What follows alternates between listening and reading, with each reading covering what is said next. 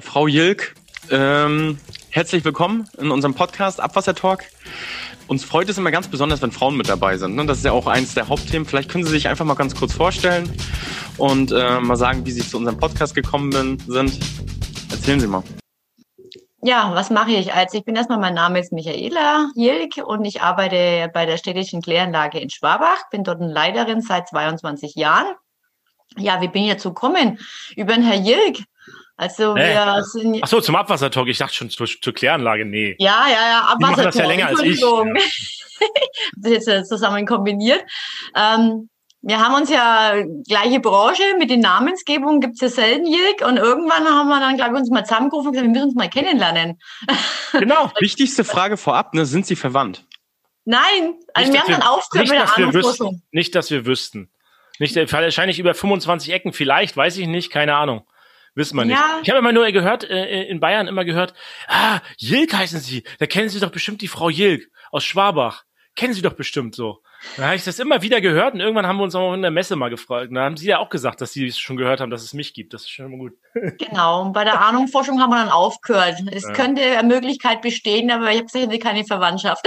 Ja, lieber nicht. Wir Lieber können ja nicht. mal den Aufruf nach draußen starten. Lieber ne? nicht. Schaut mal Lieber nach in die Stammbücher dieser Welt, ne? Inwiefern Klaus und Michaela äh, Jilk verwandt sind. Lieber, lieber nicht. Lieber nicht. Nee, nee, wir bleiben jeder für sich. Das würde ich auch sagen. Okay. Ja, aber es war mal nötig, dass wir den Abwasserhelden da draußen sie auch mal vorstellen. Und wir kennen uns ja auch schon ewig jetzt. Oh, ich weiß gar nicht, wie lange. Bestimmt. Ich mache ich mach das jetzt seit, ich mache das dann auch zehn Jahre. Wenn ich jetzt im Oktober mache ich es zehn Jahre. Und Sie kurz machen ja jetzt schon. Ja. Äh, Hallo? Ich bin noch jung, dynamisch. Und, stimmt. Ja, naja. Mit 40 kann man das noch sagen, Klaus. Ja, aber wie lange sind Sie dann in Schwabach auf der Kläranlage? Ah, auf der Kläranlage bin ich schon 25 Jahren. Da war sie ganz neu, die Anlage, gerade ein halbes Jahr alt. Die ist ganz neu auf die Wiese gestellt worden. Mhm. Und das Durften Sie war, die damals mit in Betrieb nehmen dann? Nee, ein halbes Jahr war sie schon im Betrieb, aber ich habe eigentlich die ganzen Kinderkrankheiten noch mitgekriegt. Ähm, ja, sobald es regnen angefangen oder die schwarzen Wolken gekommen sind, hat man sich schon ins Auto gehockt und ist schon wieder losgefahren auf die Kläranlage, weil dies und das und jenes wieder auf Störung gegangen ist. Ja, Mhm. war, ähm, hatte eine coole Zeit, so lernt man aber seine Anlage kennen. mhm. Und Sie haben als was angefangen? Als ganz normale Fachkraft. Fachkraft für Abwassertechnik. Gelernt? Genau. Früher Wo? hat's ja noch Fair- und Endsauger gehabt. Ja, und Entsorger. Und wo lernt man das? Bitte? Wo hat man das gelernt oder wo haben Sie das gelernt? Ja, mal Landeshaft Kläranlagen. Ich war aber eigentlich äh, Abfallspezialist bei der Sondermüllanlage in Schwabach hat's da noch gegeben.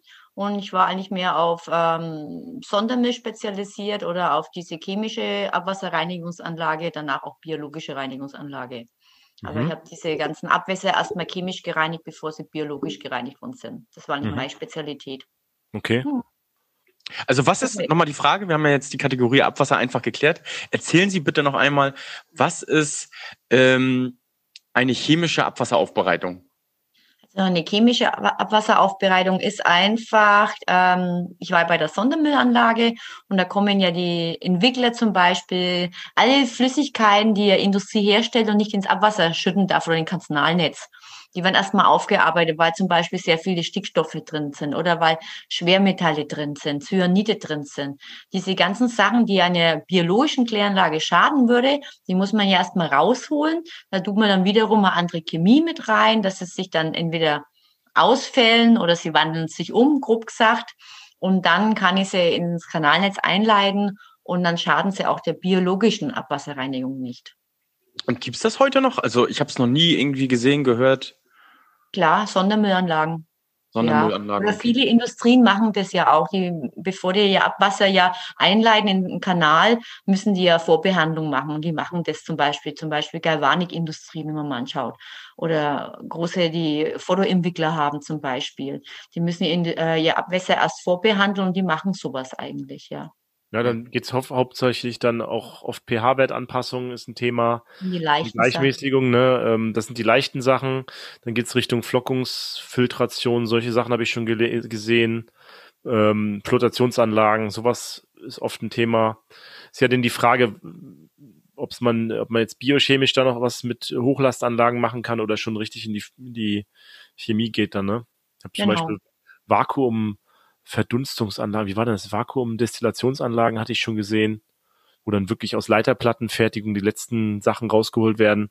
Ja. Und das, das geht dann nur, nur noch zu verbrennen, der Rest dann, ne, der dann da übrig bleibt. Das ist dann schon genau. ätzend, das Zeug. Ja. Sondermüll halt. Ja. ja, Sondermüll, genau. Das heißt, da hat man irgendwelche Stoffe drin, die nicht alltäglich sind, die muss man dann rausbekommen. Ja, doch, ja, war dann schon, in der Hinsicht war es fast ein bisschen interessanter, weil man auch ein bisschen mit Chemie mischen musste. Da irgendwas rein und dann noch ein bisschen was rein, wieder ein bisschen rühren. ein bisschen Luft zu. okay. Ja, aber es ist ja, das ist ja heute auch immer der Fall, wenn man indirekter Leitern zu tun hat, dass man auch mal ein bisschen weiterdenken muss beim Abwasser. Das ist nicht das normale Abwasser sozusagen. Ja, okay, und dann 25 Jahre Schwabach. Wann wird's denn langweilig im Abwasserbereich, wenn man auf einer Kläranlage ist? Nie. Weil Kläranlage ist ein Beruf, der ist in ewigem Wandel. Und gerade als Leiterin muss man immer einen Schritt voraus sein. Wenn die einen schon wieder denken, man könnte eventuell was erfinden, müssen wir schon drüber nachdenken, ob wir schon wieder planen und solche Sachen. Also mhm. ist eigentlich hochinteressanter, super genialer Beruf, muss ich immer noch sagen. Und das nach so vielen Jahren. Ja, Daniel fragt gerade oder wollte fragen dann, sind Sie Abwassermeisterin oder was ist Ihr, wie, das ist ja, man wird ja nicht als Fair- und Entsorger Leiter von der Kläranlage, sondern wie genau. kommt man dahin? Richtig. Das wäre jetzt meine Frage. Vielleicht können Sie nochmal Ihren beruflichen Werdegang, Klaus hat den jetzt angefragt, mal zu Ende schildern. Das würde mich mal interessieren. Ja, mein beruflicher Werdegang. Nochmal ganz kurz. Also, wie bin ich überhaupt zu dem Beruf gekommen? Durch ja. meinen Papa. Der war Gas- und Wassermeister und mhm. hat mich als Kind schon immer ins Wasserwerk mitgenommen. Und da durfte ich dann schon mal die Schiebe betätigen. Das war total cool. Habe ich gesagt, okay. das will ich auch lernen. Okay. mein Papa hat aber gesagt, er tut seine eigene Tochter nicht ausbilden. Schieber betätigen, so Räder drehen? Oder? Ja, genau. Das war ja früher noch da. Sind die okay. Wassermeister noch zu ihrem Wasserwerk gegangen und haben dann die Schieber rauf und runter gedreht, dass die Rückspülung war. Das hat man alles noch per Hand gemacht. Und da war ich Wochenende immer mit dabei und habe natürlich meinen Papa unterstützt. Coole Sache eigentlich, ne? Ja, ja, ja. also das kann sich gar keiner mehr vorstellen. Und es hat auch funktioniert. Macht man von der Ferne heute alles, ne? Also von Ja, oder wenn einmal der Schieber kaputt geht, aber so regelmäßig. Also ich war diese Woche erst an Pumpwerken, da war es noch üblich, alles mit der Hand zu drehen. Ja, macht man schon immer noch, aber nicht in diesem großen Wahnsinn, wie es damals war. Aber es war schon genial. Ja, und dann ist um die Bewerbung gegangen. Und dann hat er nur die Sondermüllanlage gesucht und dann bin ich dahin gekommen und habe Praktikum auf der Kläranlage machen müssen und habe mir gedacht, nee, auf der Kläranlage, da gehe ich nicht. das ist sowas von langweilig. Wie, wie, weil, weil da nur Männer sind oder weil das nee. Äh, Abwasser oder Kacke ist oder oder nee, weil halt es nur Abwasser, nur biologisch gereinigt worden ist. Ich war dieses Mischen, dieses Chemische hat gefehlt. Und man dachte, nee, auf der Kläranlage gehe ich nie. Aber heute haben wir das ja. Heute haben wir das ja. ja Auch das Chemische, so ein bisschen, das Phosphatfällung zumindest, ne? Ja, oh, das ist nicht das Gleiche, ne? das schüttet man nee. halt so rein. das kann man nicht vergleichen.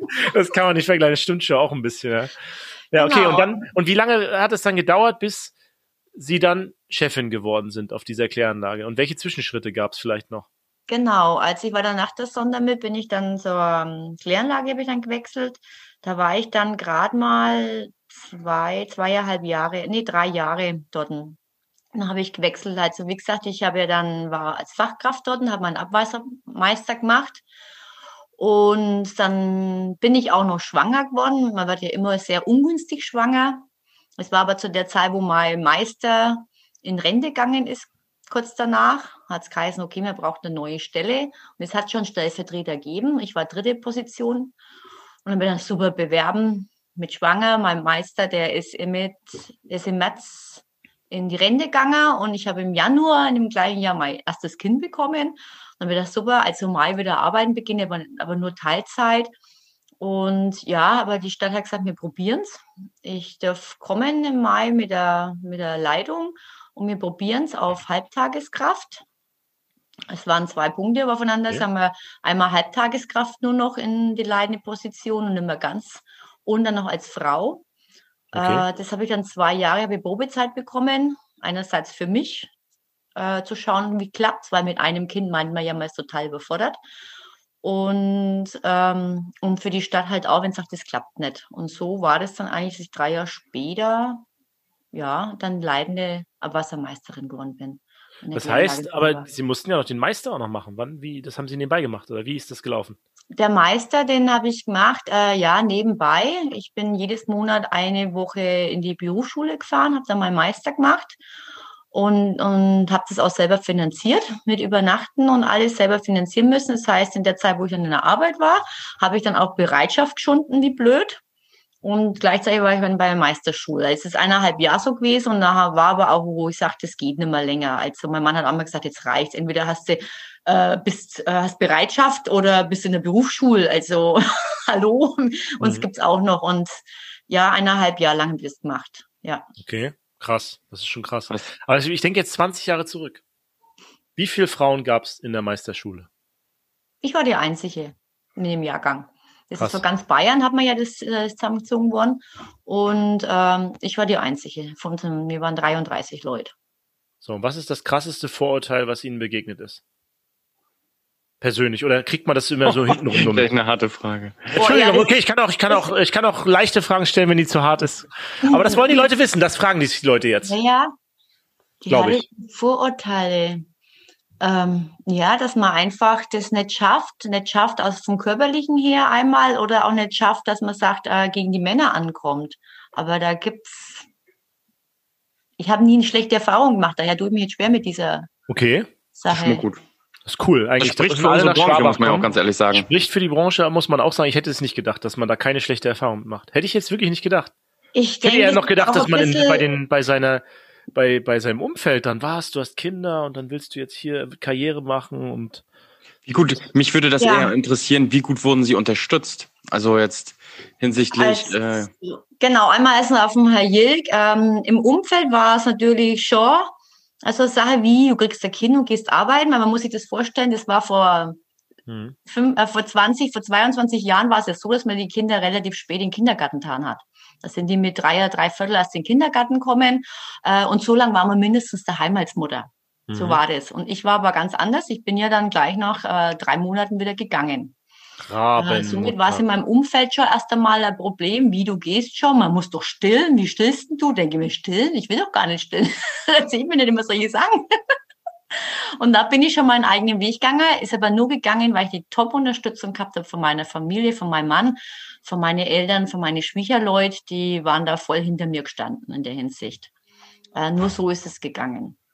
Und daher war das schon schwer diese Sache. Und wenn ich so drüber nachdenke, wie mein letzter jetzt auf die Welt komme ist, den habe ich ja mit drei erst im Kindergarten da. was, wie, du kannst das Kind nicht erst mit drei im Kindergarten tun, so viel zu spät, wie sich ja die Welt entwickelt hat. Es war wieder verkehrt, wie ich es gemacht habe. so ändert sich die Welt, die Zeit. Ist doch aber auch schön, ist doch auch, auch, äh, auch schön. Ich meine, wir kommen ja beide aus dem Osten auch, sage ich jetzt mal. Da, da hat man das vielleicht auch nochmal anders gehabt und so weiter. Ne? Genau. Okay. Nee, daher war das dann schon ähm, ein wenig so Spagat. Äh, die eigene Familie war immer hinter mir gestanden. Das war das Schöne an der ganzen Sache. Und mein Vorgesetzter war hinter mir gestanden und gesagt, wir probieren das. Und der Rest ist doch wurscht. Mhm. Der mhm. Rest, ja, da muss man einfach mal durch. Und jetzt machen Sie das seit 20 Jahren? 22. Also ich meine jetzt als Leitung der Ja, 22, 22 Jahre, Jahre ne? Mhm. 22 Jahre. Und es ist, wird nicht langweilig. Mhm. Überhaupt nicht. Das ging ja dann auch relativ schnell, muss man ganz ehrlich sagen, ne? dass sie von jetzt auf gleich dann auch zu leitenden Positionen gekommen sind. Äh, ja. Da haben ja wahrscheinlich dann damals auch die Vorgesetzten ziemlich viel Vertrauen in sie gehabt. Hat mhm. sich ja mhm. ausgezahlt, wenn sie jetzt immer noch Leiterin sind. Ja, ja, nee, das ist wirklich sehr schnell. Ich habe einfach viel Glück gehabt in der Phase, dieser, das war 1999, wie sagt mein Mann, du bist am Ende deiner Karriere und ich fange jetzt erst an, weil der war mit dem Studium gerade fertig. und, der, und das hat er auch recht gehabt, ich bin ja nicht mehr weiterkommen, aber ich wollte ja nicht weiterkommen. mhm. Naja, aber ähm. man, man kommt ja schon weiter. Es hat ja noch Entwicklungsschritte gegeben, jetzt sage ich mal, äh, außerhalb von der, von der, also sag mal, Sie sind da ja eine Meisterin und sind die Chefin der Kläranlage. Das ist ja auch ein bisschen gewachsen dann auch noch. Sind ja, es kommt ja auch äh, ein bisschen was dazu, ne? Ich sag mal, wenn man vor 20 Jahren zurückdenkt oder 22 Jahre zurückdenkt, ist es ja nicht die gleiche, es ist ja mehr Aufwand dazugekommen auf Kläranlagen heutzutage, ne? Total. Also hat sich gewaltig geändert. Vor 22 Jahren, da habe ich ja nicht einmal einen Rechner gehabt in meinem Büro. Also Mhm. Und jetzt äh, hockt man ja nur noch vom Rechner. Also dieses Umfeld als leidende Meisterin hat sich gewaltig geändert. Man macht jetzt ja Statistiken, man ist nur einen Schritt voraus auch das. Sobald man was hört, Mensch, Medikamente müssen aus dem Abwasser raus zum Beispiel, dann sucht man schon nach Lösungen für seine Kläranlage. Was könnte das kostengünstigste, das Beste sein? So geht's ja die ganze Zeit.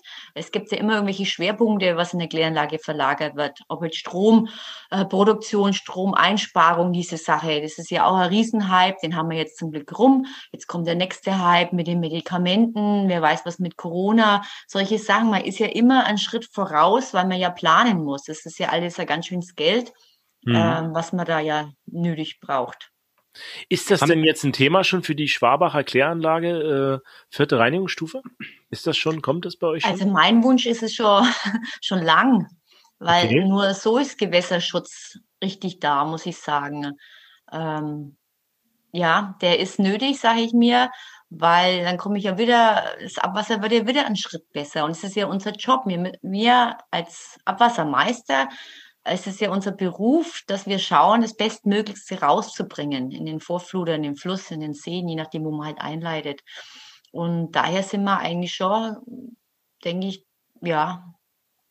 Vielleicht können Sie noch mal einmal die Zuhörer mitnehmen, wie groß Ihre Kläranlage ist. Also ich kenne die Kläranlage ja gar nicht. ähm, Klaus, du kennst die wahrscheinlich. Oh, ja, Entschuldigung, ja. Also vielleicht können Sie mal kurz sagen, wie groß die Kläranlage ist, was für Wassermengen behandelt werden. Genau. Also wir haben, sage ich immer, Deutschlands schönste Kläranlage. Wir haben eine totale Holzvertäfelung. ähm, das totale was? Aber wirklich, totale das ist wirklich schön. Totale was? Holzvertäfelung. Eine Holzvertäfelung. Also unsere Bauwerke sind mit Holz vertäfelt und wir liegen auch im Wiesengrund und danach ist der Wald. Also, sage ich mal, das ist die schönste Kläranlage. Das hat halt auch seine Ruhe ein Stück weit, ja. Das ist, das ist wirklich schön da unten. Das stimmt. Wenn man da runterfährt zu Ihnen, das ist schon nicht schlecht, ja. Total. Unsere Kläranlage ist für 95.000 Einwohner werden gebaut. Circa Schwabach selber hat circa 40.000 Einwohner. Und dann haben wir noch ein paar Industrien dabei. Genau, im Jahr tun wir ungefähr drei Millionen Abwasser behandeln. Das heißt am Tag circa 8000 Kubikmeter bei Trockenwetter, bei Sonnenschein. 8000 mhm. Kubikmeter am Tag. Mhm. Genau. Was sind ihr, okay, dann ich habe noch eine Frage. Was sind äh, die letzten größeren Investitionen auf dieser Kläranlage gewesen, die Sie mit begleitet haben? Ja, Investitionen, ich sage, meine Anlage ist jetzt Bauvorhaben. auch in die Jahre gekommen, die ist jetzt 25 Jahre auch schon alt. ähm, wir investieren eigentlich jedes Jahr. Äh, wir sind jetzt ja schon wieder bei der Planung, um die Nachklärbecken komplett ähm, ja, umzustricken, um ähm, das Mittelbauwerk, also höhenverstellbares Mittelbauwerk einzubauen. Ähm, wir haben neue Gasmotoren, tun wir jetzt wieder wir haben jetzt für drei Millionen die Schlammentwässerung ausgeschrieben. Das ist jetzt das Projekt, was jetzt im Moment richtig anläuft. Drei Millionen ist eh mhm. europaweit ausgeschrieben worden. Also wir sind jetzt dauernd bei Erneuerungen, weil wir wollen ja keinen Schritt rückwärts machen mit unserer Anlage, sondern mindestens den Schritt halten, den Standard oder eigentlich noch einen Schritt mehr werden. Effizienter werden, effektiver werden und so weiter. Ja, genau. Wie viele Leute arbeiten denn auf der Kläranlage? Und wie viel ist das im Vergleich zu damals gewesen? Wie ich angefangen habe, war, ich die zehnte Person. Und jetzt sind wir 15 Personen. Davon mit mir drei Damen mittlerweile. Wir haben ja, das wäre jetzt meine nächste Frage gewesen, genau. Und was machen die bei Ihnen, die Frauen? Also die eine Dame, die ist jetzt seit 22 Jahren da, die hat dann meinen Laborjob übernommen, die ist im Labor hauptsächlich. Und seit August letztes Jahr haben wir noch eine Dame, die ist im Moment für ja, wird nur wegen eingesetzt für alles, weil sie ist ja Fachkraft und Fachkräfte, einmal geht der in Urlaub, einmal ist der in Urlaub. Sie ist nur ein wenig so Springerin für jeden Bereich, weil sie auch noch eine Einarbeitungsphase ist. Okay. Das heißt, mhm.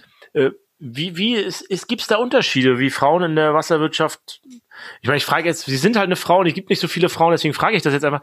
Gibt es da Unterschiede aus Ihrer Sicht, wie Frauen in der, oder was, was der Vorteil ist, wenn man Frauen auf der Anlage hat? Also die Männer sagen selber, das Klima ändert sich mit einer Frau oder der Umgang insgesamt, der Ton ändert sich, sobald eine Frau mit dabei ist. Das, ähm, das ist mir halt immer gesagt worden. Wie es ist, wenn ich nicht dabei bin, weiß ich ja nicht, aber so haben sogar die Männer selber gesagt.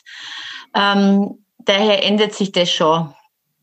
Mhm. Aber es gibt auch Probleme, muss man manchmal sagen, wenn man zum Beispiel den ganzen Tag im Kanal unterwegs ist, wie bei uns, und es sind keine Toiletten, jetzt mit Corona natürlich noch schlimmer. Mhm. Ähm, das ist halt für eine Frau hm, schon manchmal ein bisschen schwerer wie für einen Mann, muss man ganz klar sagen. Also für eine Frau ist immer gut, man ist doch mehr in der Kläranlage tätig und nicht im Kanalnetz. Außer man hat ein großes Kanalnetz, wo es überall Toiletten gibt. Hm. Äh, haben wir leider nicht zur Verfügung. Also es ist schon, man muss schon mal ein wenig schauen, wo setzt man die Frauen ein oder die Frau und ähm, auch körperlich, muss man klipp und klar sagen. Äh, aber im bestimmten Alter gibt's einfach ein wenig ein Defizit bei uns. Das ist einfach so. Wir haben einfach die Manpower nicht so. Hm. Muss man klipp und klar sagen. Das kann in jungen Jahren alles noch ähm, packen. Aber irgendwann kommt dieser Wendepunkt und da sage ich immer, jede Frau muss eigentlich schauen, dass sie rechtzeitig ins Labor kommt oder Leitung macht oder halt irgendwo oder in die Kläranlage kommt, irgendwie da reinkommt. Das muss Weil es gilt ja für Männer ab einem bestimmten Alter jetzt auch, sag ich mal. Ne? Genau. Ne? Weil also, ich sag mal, das, das kenne ich jetzt von meinem Schwiegervater, der ist Schlosser. Der hat es irgendwie geschafft, jetzt mit 78 noch in der Schlosserei zu stehen, weil es ihm Spaß macht. Aber ich sag mal, wenn ich jetzt Maurer bin oder irgendwas, dann muss ich auch irgendwie gucken, ja. dass ich, weiß ich nicht, ja, mit 40 dann äh, ins Büro wechsel oder 50 oder was weiß ich, ja. dass ich da. Brauchen wir eine Frauenquote im Abwasserbereich? Ich persönlich bin absolut gegen eine Frauenquote. Okay. Ähm, weil ich sage mal, Frau muss genauso die Qualifikationen haben wie ein Mann.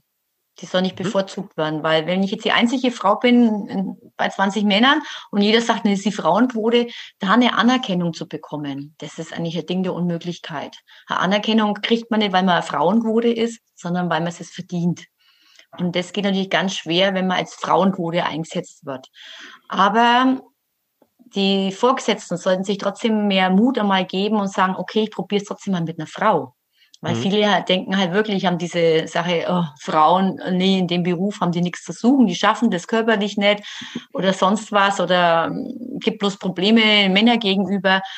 Da gehört schon auch ein bisschen Mut zu den Vorgesetzten dazu und das sollte wirklich auch öfter sein, weil die Frauen, die sind wirklich top, weil die wissen, dass sie mehr leisten müssen wie ein Mann in erster Linie. Die müssen sich besser behaupten. Und daher fährt man mit der Frau eigentlich immer super gut, muss ich sagen. Wenn ja, man will auch beweisen, dass man es kann, ne? Ja, man muss es äh, auch ein paar Mal beweisen, dass die Männer sagen, ja, so ist es. Ich weiß noch, wie ich anfange bei der Kläranlage, war es auch so. Äh, da war einer im Labor, ein wenig rauer Ton war es auch. Und ich habe ein paar Mal beweisen müssen, bis er gesagt hat, ja, okay, die passt. Das hat aber lang gedauert, aber ich musste ein paar Mal was beweisen. Mhm. Und so ist es. Als Frau muss man sich öfter äh, beweisen, sagen, ich kann auch eine Pumpe zerlegen, ich habe Ahnung davon, wie das geht und kann es auch wieder zusammenbauen. Solche Sachen zum Beispiel. Ähm, das äh, muss da sein und das machen ja die Frauen, die so einen Beruf lernen. Sagen wir mal, zu 80 Prozent sind die top, die Frauen. Ja. Mhm. Ja, es ist halt, äh, ist ja auch dann die Hemmschwelle ein bisschen höher, weil die, das gibt ja dann nicht diese, äh, die Frauen, die dann keinen Bock auf Arbeiten haben, die sind gar nicht erst, gehen gar nicht erst zum Arbeiten. Das ist vielleicht dann auch so eine Sache, weil wenn ich mich als Frau erstmal bewerbe, dann will ich überhaupt auch, dann will ich schon mal grundsätzlich. Und das ist vielleicht auch gar nicht so schlecht, sag ich mal. Ich habe damit auch ganz gut die Erfahrung gemacht. Daniel, Entschuldigung. Gibt es eigentlich so ein, so ein eigenes Frauennetzwerk, also in der Wasserwirtschaft? Also ich kenne mich damit jetzt gar nicht aus. Nö, also wir Frauen, wir kennen uns. Also, wie gesagt, man trifft sich ja doch immer wieder mal, man lernt sich dann kennen. Und ähm, aber so richtiges Frauennetz, da bin ich jetzt auch nicht die richtige, weil wie gesagt, das will ich ja nicht. Also mhm. wie gesagt, ich unterstütze Frauen, wenn sie sagen würden, sie bräuchten jetzt diese Unterstützung, aber jetzt, dass man sagt, ein reines Frauennetz aufbauen, warum muss immer alles nur Frauen oder nur Männer sein? Ähm, das Gemischte macht's doch, das Miteinander macht's doch. Das ist, das ist ein guter Stichpunkt. Sie, ähm, Sie sind ja sehr bekannt in Bayern, sag ich jetzt mal, ne?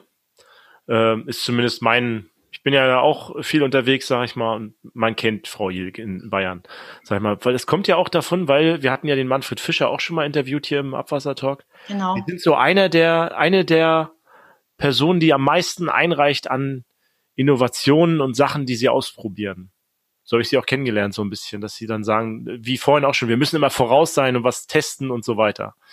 Wie ist da Ihre Einstellung so ein bisschen? Das wäre mal interessant. Die Einstellung auf die Bekanntheitsgrade oder wie? Nein, auf Innovationen so. Das, Innovation. Man kennt sie ja deswegen, weil sie so innovativ unterwegs sind und sich das für alles interessieren. Das ist so, was ich das, so kennengelernt habe. Genau, das ist ja eigentlich die Sache, was ich in meinem Beruf so schätze. Sobald äh, irgendwo man was aufgreift, sagt man, muss man sich schon überlegen auf seiner Anlage, wie könnte ich das umsetzen, wie auch kostengünstig erst einmal und ähm, wenn es kostengünstig nicht geht, dann halt die Pläne machen. Wie kann ich es umsetzen? Wie gesagt, weil unser Beruf ist eine Berufung. Ich will das Bestmögliche fürs Gewässer machen. Und somit muss ich da einfach immer einen Schritt voraus sein. Hm. Sag ich jetzt auch mit den Corona. Warum tut man nicht Schnelltests erfinden, was man äh, wie ein Schwangerschaftstest? Mit dem hm. Urin. Der Urin ist das beste Ding, um sowas rauszufinden. Warum macht man das nicht? Ich weiß es nicht. Ähm, keine Ahnung. Äh, und da muss man immer, wie gesagt, wir müssen immer einen Schritt voraus sein, die ganze Sache. Und ich finde es einfach toll, wenn es dann klappt. Was war die coolste Innovation oder so, wo Sie sagen, Sie machen das jetzt 25 Jahre? Was war die, wenn Sie sich jetzt so zurückerinnern, oder vielleicht sind es auch mehrere, aber ich sag mal, was ist das Coolste, wo Sie sagen, das war richtig cool? Auch etwas ja, Das war die Stromeinsparung. Die Stromeinsparung, die ist ja jetzt der große Hype und ich sage immer, wir sind ja nicht auf der Brotsuppe hergeschwommen. Wir haben uns ja früher schon Gedanken gemacht. Und das habe ich ungefähr vor 20, 18 Jahren haben wir umgestellt unser System auf der Kläranlage und haben dann unseren Strombedarf auf 50 Prozent reduziert mhm. weil wir einfach manche Pumpen anders gefahren haben. Rührwerke sind nicht mehr 24 Stunden am Tag laufen, sondern halt nur noch ähm, eine Stunde am Tag. Wir sind da ein wenig Risiko, gehe ich auch manchmal ein bisschen ein. Ich habe auch eine super Anlage, wo ich sehr viel spielen kann, muss man auch sagen. Meine Anlage gibt sehr viel her. Und das war das Beste, was wir je machen konnten. Mittlerweile produzieren wir 85 Prozent von unserem Strombedarf selber. Mhm. Obwohl wir eigentlich gerade mal bis zur Hälfte ausgelastet sind in unserer Anlage. Und den letzten Kick, den kriegen wir auch noch zusammen. Mhm. Also man will energieautark werden irgendwann. Naja, energieautark, ich sage mal, das, das geht eigentlich gar nicht. Es geht, ja, wenn man es anschaut, den Wert, 100 Prozent schafft man, aber trotzdem gibt es ja diese Spitzen. Mal hat man dann mhm. bloß 80 Prozent ja. und dann muss ich trotzdem wieder 10 Prozent zukaufen. Also diese ganz autark, mh, hm, das kann ich rechnerisch, ja, aber eigentlich brauche ich immer ein Ding, weil es kommt immer mal eine Spitze, wo ich dann trotzdem mal ein paar KW mir von der Stadtwerke einkaufen muss. Mhm. Aber wie gesagt, das war unsere beste Innovation, weil da sind wir ein gutes Risiko eingegangen, hat aber geklappt. Und wie gesagt, die Pumpensteuerung, da sind manche immer noch ähm, ein überrascht, wenn ich sage, wie wir manche Pumpen ansteuern.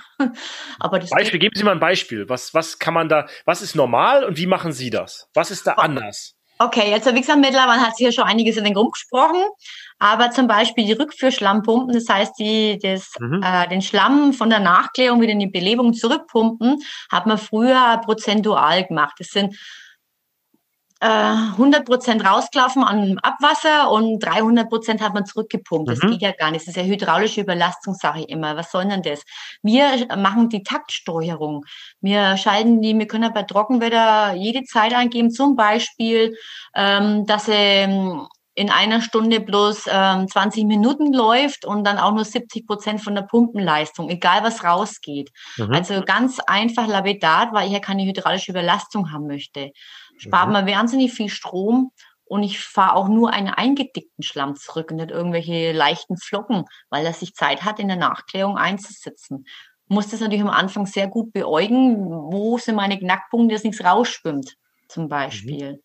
Oder ähm, die Rezirkulation in der Belebung zum Beispiel. Das heißt, was ich von der Nitrifikation noch einmal zurückpumpe, einen Zulauf der Kläranlage mal ganz primitiv gesagt und noch einmal einen Kreislauf machen. Mhm.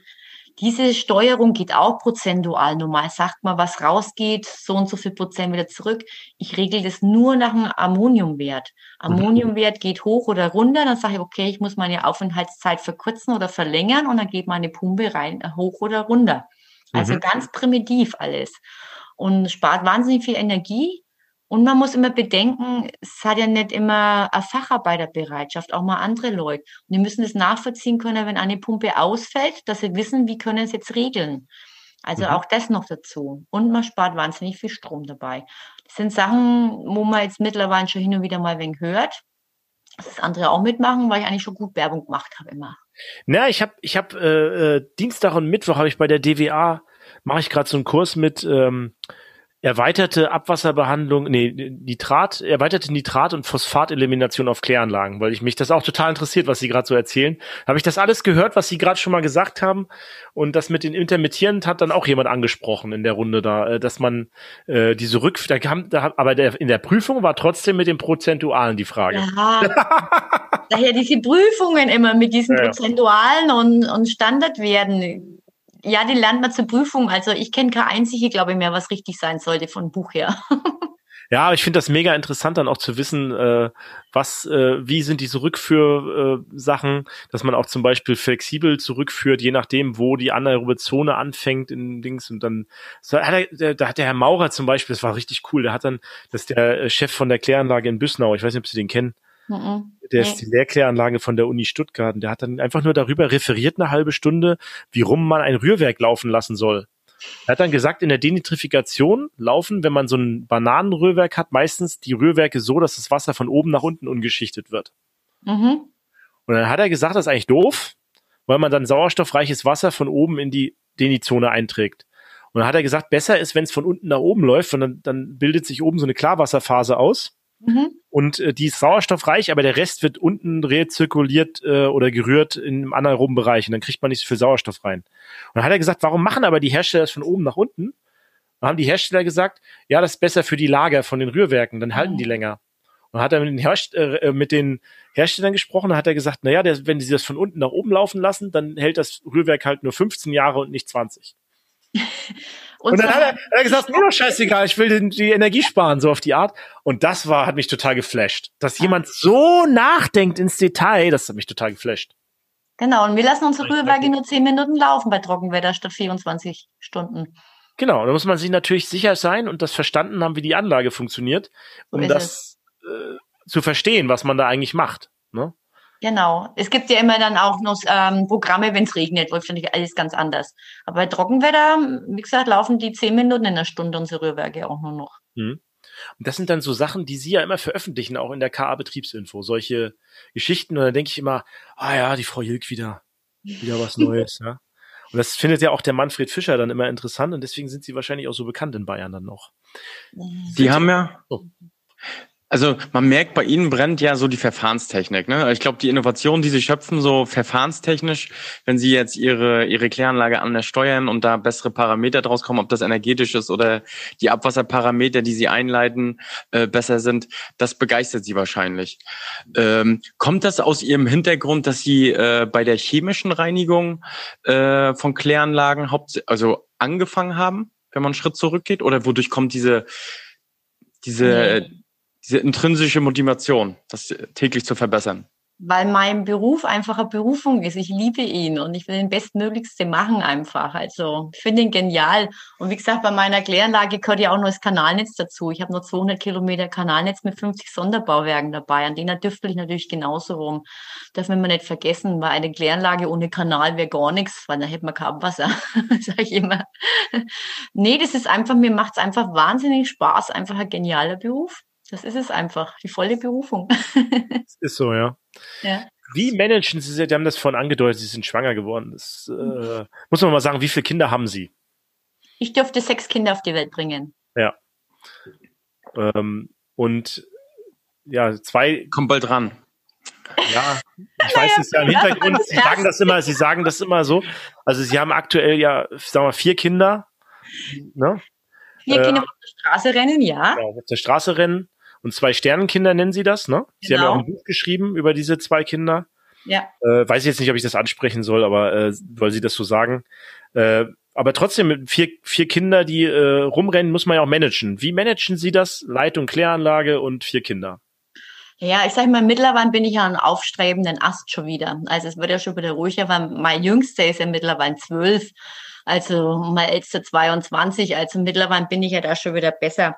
Ähm, wie gesagt, es war immer die Familie hinter mir gestanden. Zum Beispiel, ich bin, ich gehe ja bis heute nur vier Tage in der Woche arbeiten.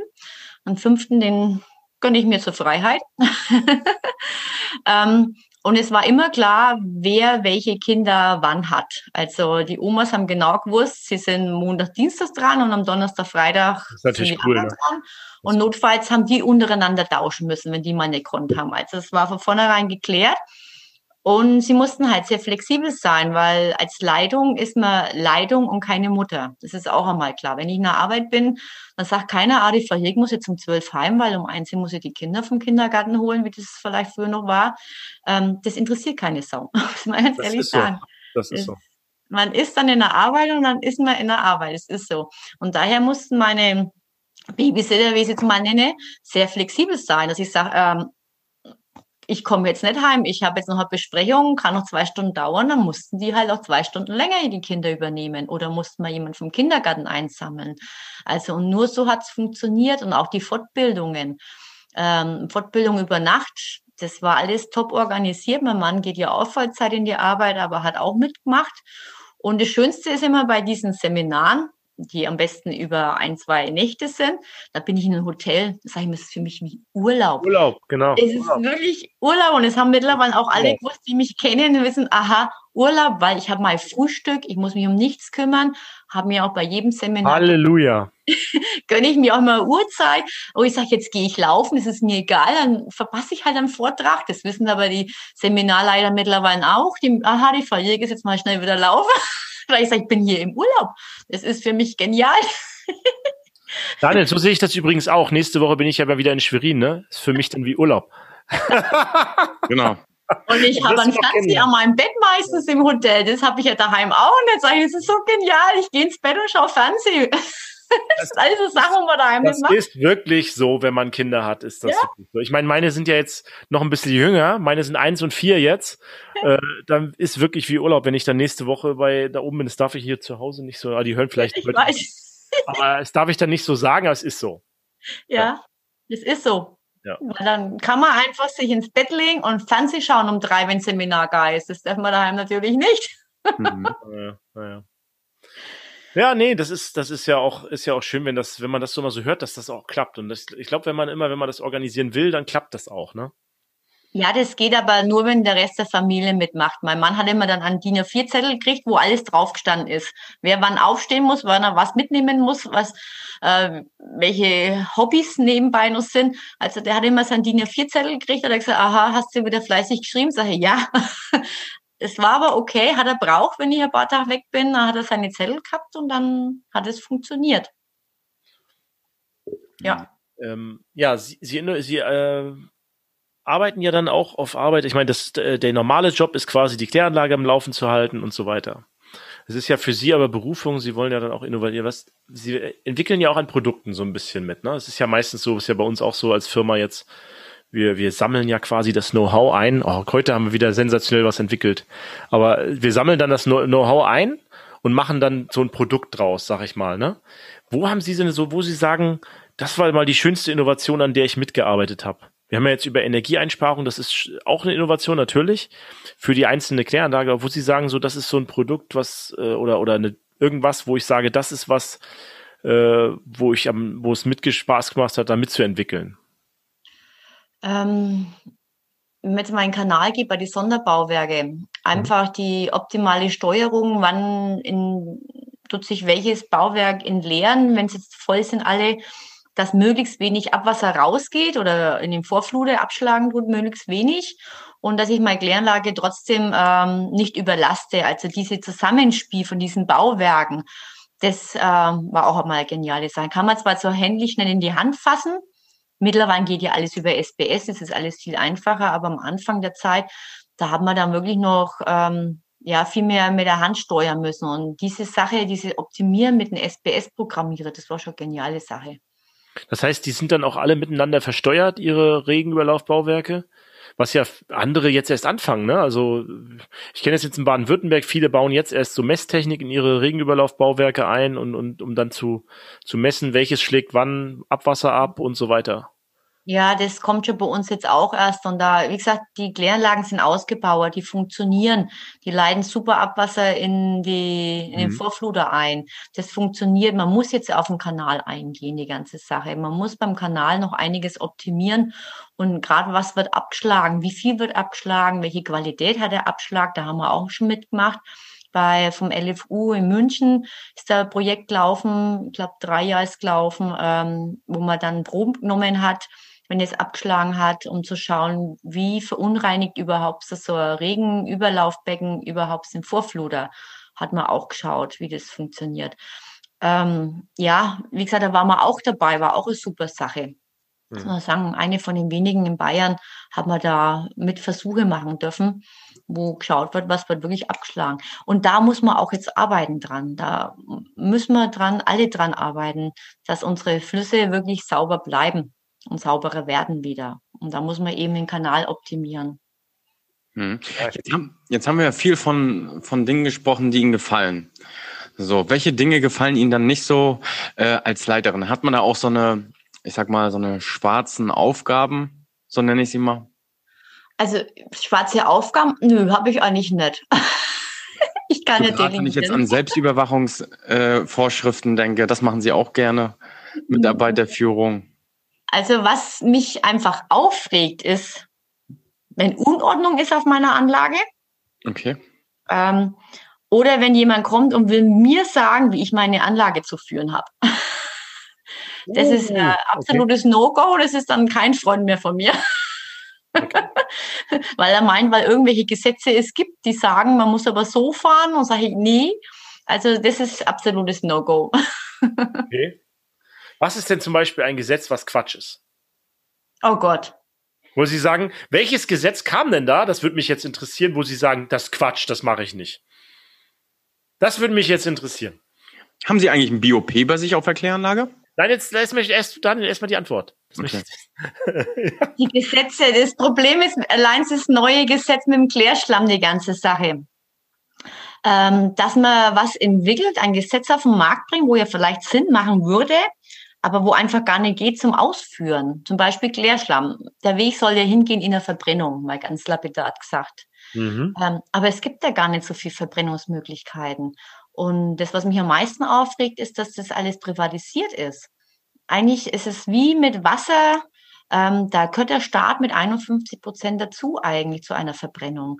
Weil irgendwann, wenn uns diese Ab, äh, diese Müllgebühren, diese von Klärschlamm Entsorgungsgebühren, die werden uns alle auffressen. Da meine ich uns Bürger werden uns die mhm. auffressen, diese Kosten. Da gehört der Staat mit rein mit 51 Prozent. Und das hat der Staat verschlafen und das ist das, was mich im Moment am meisten nervt, dass die das nicht kapieren, dass die da mit rein müssen, wie beim Wasser. Das ist auch was, wo der Staat seine Hand drin haben muss. Und, ähm, und das kapieren sie nicht. Und das ist das, was mich am meisten im Moment aufregt. Wie gesagt, es ist zwar kein Gesetz, aber eigentlich. Das ist ja dann davon ähm, abhängig. Man muss ja den Schla Klärschlamm dann verbrennen oder loswerden. Genau. Und da haben sie auch einen Leserbrief geschrieben in der, in der äh, KA-Betriebsinfo vor schon mhm. einer Weile, ne? Dazu. Ja. Das sind ja, ja dann so jeder produziert die überall entstehen, ne? Ja, also ja. bei uns zum Beispiel äh, hier in Böblingen ist ein, gibt's vom Restmüllkraftwerk, die haben einen separaten extra daneben so ein so Zweckverband gegründet mit Verbänden und und bauen daneben eine extra Verbrennung. Das ist dann schon kommunal geregelt, ne? Aber es ist nicht überall so. Ne? Mhm. Das kann ja auch, äh, Industrien gibt es ja auch, die ja Verbrennung bauen. Mhm. Und das kann nicht sein, vor allem es kann auch nicht sein, dass wir von ganz Norden in, in, in Süden in Klärschlamm transportieren und die von Süden in Norden auf. Man muss einfach sagen, du musst den nähersten Standort nehmen. Und der Preis ist gleich, egal wo ich ihn hinfahre in Deutschland. Einheitlicher Preis. Und das muss, kann nur der Staat regeln. Und das ist das, was wir ein bisschen, ja, da wird uns, wie gesagt, als Bürger wird uns das total überrennen mal die ganze Sache. Ja, spätestens, wenn die Abwassergebühren dann ins Unermessliche steigen. Die werden steigen, weil das Abwasser muss ja immer besser sauber werden. Äh, ja, wie gesagt, wenn die Medikamente zum Beispiel raustun, warum fängt man nicht an bei der Herstellung? Nein, wir, die Kläranlage, müssen die Medikamentereste rausholen. Bei der Herstellung muss man doch anfangen, nicht beim Rattenschwanz, wo wir sind. Hm. Es geht hm. nicht. End of Pipe quasi. Aber wie oft äh, wird denn zum Beispiel in Bayern oder in Baden-Württemberg, wo die Industrie ganz stark vertreten ist, der Industrie auf den Fuß getreten? Also wir in Schwabach, muss ich sagen, wir haben ein ja gutes Konzept. Äh, wir überwachen unsere ja, Industrien schon sehr gut. Wir haben Probenehmer, wo wir einsetzen, wo die Industrie gar nicht mitkriegt, dass da was hängt. Und da ziehen wir über Nacht, über 14 Tage, je nachdem wie wir wollen, ziehen wir Proben und können dann sagen, aha, da war was. Also unsere Industrien wissen das, dass wir sehr speziell sind. Weil ich muss immer sagen, ich von der Kläranlage, ich habe nichts davon, ähm, wenn wir jemanden erwischen und der muss eine Strafe zahlen. Davon habe ich gar nichts. Weil wenn der Strafe zahlt, kann es sein, dass meine Kläranlage umgekippt ist. Mir ist es wichtiger, der hält sich dran an seine Abmachungen, was er reinleiten darf, oder er ruft uns an und sagt, pass auf, da funktioniert was nicht. Also, aber es gibt andere Städte, die haben einfach keine Manpower, dass sie sowas machen können, dass sie die Industrien überwachen. Das ist halt das beste Beispiel, ne? Wenn ich, äh, wenn ich, wenn ich äh, nach und nach, das ist halt auch ein Marathon, muss man auch so sehen, ne? Wenn ich nach und nach meine Industrie dahin entziehe und weiß, da gibt's eine Frau Jilk auf der Kläranlage und die tritt mir auf den Fuß, wenn es nicht läuft, dann wissen die auch von vornherein, dass da überwacht wird. Und wann wissen die nicht, aber die kriegen das dann mit, wenn hinterher die Ergebnisse kommen. Geben sie denen auch Bescheid, wenn es gut war? Ja, ja. Die kriegen auch Bescheid, wenn es gut war. Und wie gesagt, uns ist wichtig, das funktioniert einfacher miteinander. Dann wichtig, ne? Ja. Gibt es bei Ihnen auch Starkverschmutzungszuschläge dann? Gibt es bei uns auch, aber wie gesagt, für solchen Sachen ist mir wichtiger, die machen ihr Abwasser ordentlich, sauber. Da habe ich mehr gewonnen wie jetzt von einer Strafe. Aber es gibt für ein CSB gibt es das ja. Ja. Jetzt kannst du noch fragen wegen BOP. Genau, was war da? Haben Sie ein BOP? Ich habe mal gehört, in Süddeutschland ist es gar nicht so vertreten und ich kenne das eigentlich fast hier in Norddeutschland nur so. Ja, wir haben eine BOP. Wir haben eine BOP. Äh, dann kommt die Deni und dann kommt die Nitri, diese klassischen Aufbau in Kaskaden. Ja, die haben wir. Ja. Okay. Ich habe sonst, ich habe noch fünf Fragen vorbereitet. Also wir sind ja jetzt schon fast, wir sind ja schon wieder 50 Minuten, haben wir schon wieder vorbei. Geht schnell rum. Das geht so schnell rum. Stimmt. Und es hat sich gezeigt, dass diese fünf Fragen zum Schluss äh, doch dann ein bisschen äh, länger beantwortet werden, weil die nicht mehr so eindeutig sind. Ähm, sind Sie bereit für fünf Fragen? oh Gott, ich ahne Schlimmes, ja. Zentrale oder dezentrale Abwasserentsorgung? Zentrale? Wichtigster Grenzwert im Ablauf der Kläranlage? Geile Frage. Im Moment P, P und Stickstoff. Nach dem libyschen Gesetz ist es aktuell P, ne? Gesetz des größten Mangels. Habe ich nämlich gelernt am Dienstag, fand ich total geil. So ein Fass mit so, ich fand die Idee total geil, wie du das dargestellt hast. So ein Fass mit so Planken und die kleinste Planke, da läuft's Wasser raus. Ich fand das total geil und das ist P aktuell. Geil. Jetzt Das wissen Sie, P und warum, Stickstoff eigentlich. jetzt wissen Sie, warum äh, die letzten Fragen immer so lange dauern. Weil ich so. Entschuldigung, Quatsch, okay, Entschuldigung. Danke. Äh, ein, eine Frau oder ein Mann als Vorgesetzten? Für mich ein Mann. So geil, so geil. Geile Fragen, Danne. Für einen Mann als Vorgesetzten. Empfehlen Sie den, den jungen äh, Wasserzuhörern, liebe oder Abwasserhelden, äh, lieber ins Kanalnetz zu gehen oder zur Kläranlage? Wo ist der bessere Einstieg? Im Kanal, weil der Kanal bringt das Abwasser zur Kläranlage. Okay. Das sind auch das sind äh, okay klare Meinung. Jetzt noch eine, äh, aber die habe ich schon so durch die Blume gehört: private oder öffentliche äh, Entsorgung oder Abwasseraufbereitung. Ja, öffentlich, Genau. auf jeden Fall. Das wären meine fünf Fragen gewesen. Okay, cool. Ja, die waren Das ist ja gut. dann doch einfacher als gedacht. Ja, haben Sie noch ein Statement zum Schluss? Also es war ein richtig tolles Gespräch, fand ich, jetzt Spaß gemacht. Ich war heute den ganzen Tag im Stress und habe dann so meine Tochter gerade noch abgeholt, die liegt unten, sitzt unten vom Fernseher. Hm, Und jetzt war jetzt richtig schön zum Abschluss vom Tag. Ist ein Freitag heute auch, wo wir es aufnehmen. Und äh, ja, haben Sie noch irgendwas, was Sie so genau, haben Sie noch irgendwas, was Sie so den Zuhörern so, wir haben so immer so 200 mittlerweile übrigens. Schönen Gruß an alle, die uns immer zuhören. Äh, haben Sie da irgendwas, was Sie vielleicht so denen sagen wollen, was Sie mitgeben wollen? Ja, sind ja mehr jüngere Leute auch vielleicht, weiß ich nicht. Also den Jüngeren erst einmal, traut euch in die Abwassertechnik, geht auf die Kläranlagen, macht den Beruf, das ist einfach genial. Und den Vorgesetzten oder ja, Damen oder Herren Vorgesetzten, äh, traut euch einmal auch eine leitende Kläranlagenleitung als Dame, traut euch das einzustellen. Die schaffen das. Oder auch ganz normal im Personal mit drinnen. Die schaffen das. Traut ihnen zu. Die sich bewerben, die sind dafür offen und die machen ihren Beruf klasse. Okay. Super. Gut. Dann äh, auch nochmal ganz, ganz herzlichen Dank, dass Sie mit dabei waren, Frau Jilk. Ihnen viel Glück. ähm, echt, Genießen die äh, ruhigen Nächte noch. ja, Daniel! Haben wir das ich eigentlich gesagt? Du bist jetzt Vater von Zwillingen, ne? ja, richtig, Junge genau. und Mädchen. Also von daher, äh, wann ist Termin nochmal? 15.3. Ja, genau. Ich weiß ja nicht, wann die Folge hier ausgestrahlt wird. Wahrscheinlich wird die Folge ausgestrahlt, da sind sie schon da. Da könnt ihr dann alle, wenn ihr das hört, Daniel mal mitleiden bei Instagram oder wie auch immer, wo ihr uns folgt und Daniel mal eine Nachricht schicken. Der freut sich bestimmt. Da wird, das, wird unser Logo auch angepasst mit so einem Augenring nachher von mir. Okay, Ja, viel Spaß. ja, danke. Also in diesem Sinne, Klaus, noch irgendwelche letzten Worte. Ja, Pantarei, das Wasser fließt immer bergab, Leute. Vielen Also, Dank. Bis Ja. dahin. Ciao. Tschüss. Frau Jeg, warten